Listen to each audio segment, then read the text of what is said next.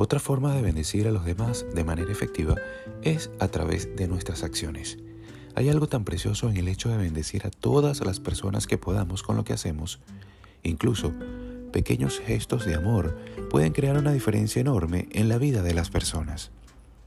En ocasiones, si sientes que el Espíritu te lleva a hacer algo tan simple como sonreír, hazlo, porque quizás puedas estar bendiciendo a alguna persona a través de esa sonrisa.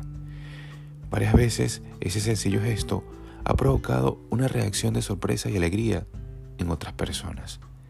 Y es que nuestras acciones, aún las más pequeñas, cuando son guiadas por el Espíritu Santo, tienen un poder transformador y bendicen la vida de los que nos rodean, incluso la de nuestros enemigos.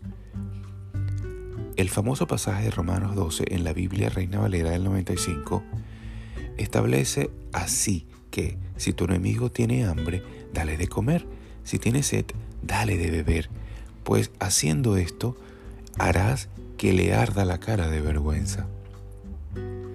Nuestras acciones, guiadas por el Espíritu, tienen el poder de bendecir a las personas, de animarlas, de romper las barreras y hasta de hacer que se den cuenta de sus errores.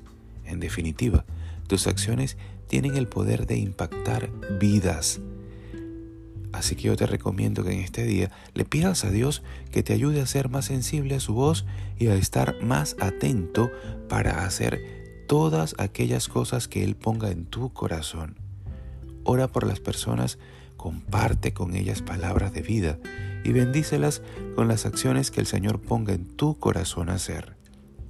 Es apasionante vivir en esa bendición. Que tengan un feliz sábado, que Dios los guarde y los bendiga.